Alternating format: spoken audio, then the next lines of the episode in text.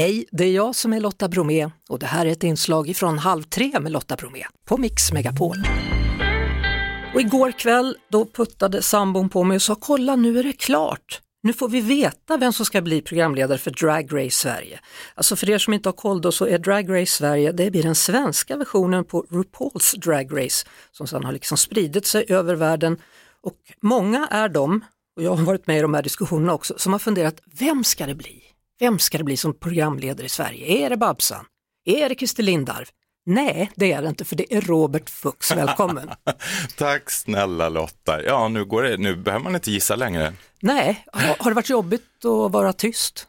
Ja, alltså eh, det har det verkligen. Jag har behövt hålla det här hemligt. Igår fick jag komma ut så att säga för andra gången i mitt liv, vilket känns underbart. Du kröntes ju då för 23 år sedan till 1999 då, eh, Miss Pride i Stockholm det året och sen har du varit med och startat dragscenen Drag Circus. Du har kartlagt den svenska dragscenen i podcasten Drottningmötet om den svenska dragscenen och också en del då av ensemblen på Stadsteatern i Stockholm. Var, mm. var det fullständigt fullödigt? Ja, det är allt jag har gjort i hela mitt liv, Eller så jag tackar dig för den resumén. Nej, men jag har ju ägnat stora delar av mitt liv åt just drag. Jag har gjort drag, men jag har också intresserat mig för drag. Så att jag tänker att liksom alla bäckar har runnit kanske lite grann åt det här hållet. Så jag är ju, jag menar, det här är ju en drömroll att få. Det är kanske den roligaste rollen jag någonsin har blivit erbjuden. Men, skulle jag säga. Hur bra koll hade du på RuPaul's Drag Race? Behöver jag fråga? Uh, nej men alltså, det, jag, så här, jag är inget hardcore-fan. Det är jag inte.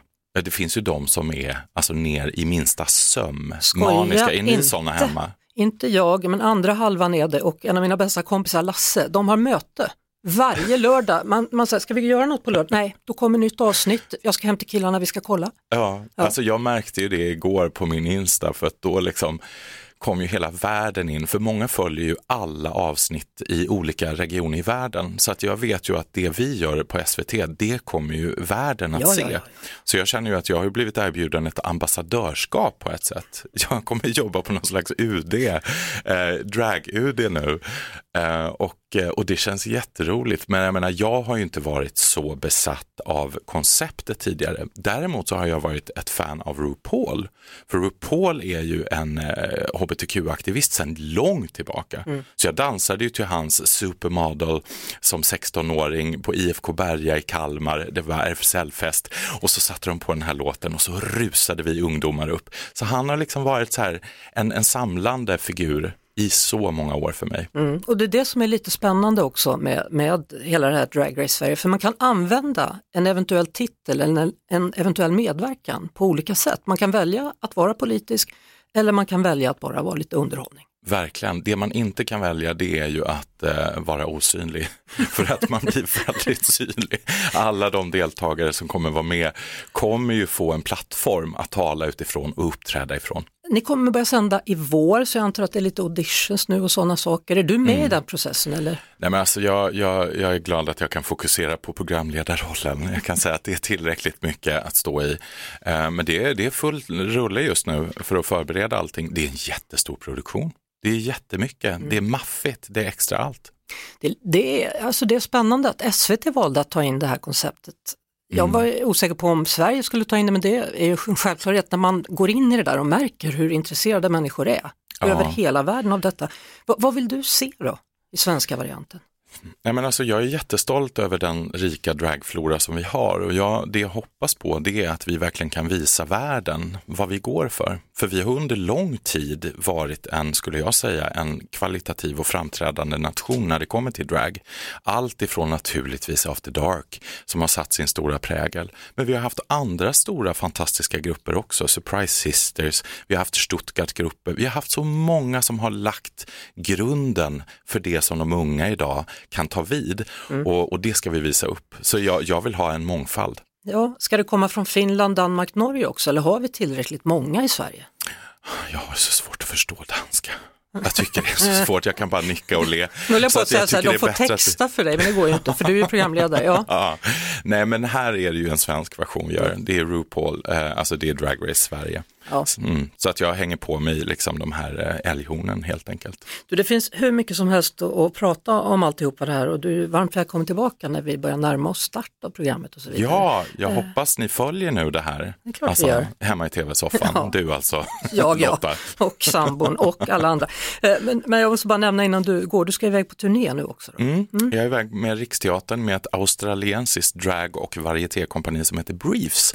Så vi ska faktiskt, vi ska köra en sån här tre månaders turné från Kiruna till Lund och bjuder på en familjedrag varietéshow.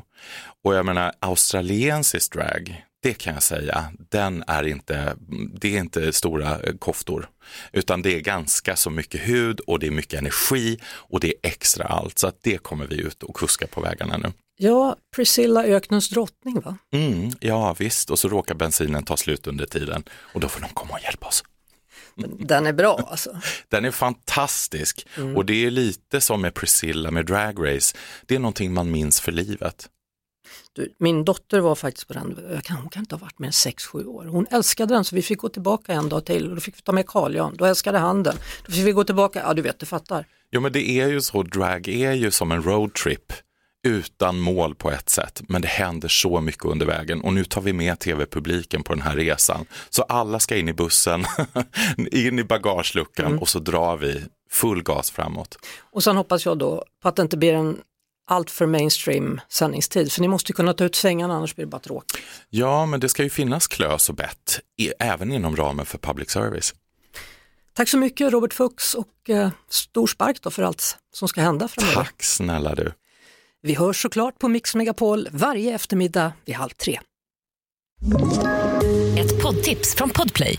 I podden Något Kaiko garanterar östgötarna Brutti och jag, Davva, dig en stor dos skratt. Där följer jag pladask för köttätandet igen. Man är lite som en jävla vampyr. Man har fått lite blodsmak och då måste man ha mer.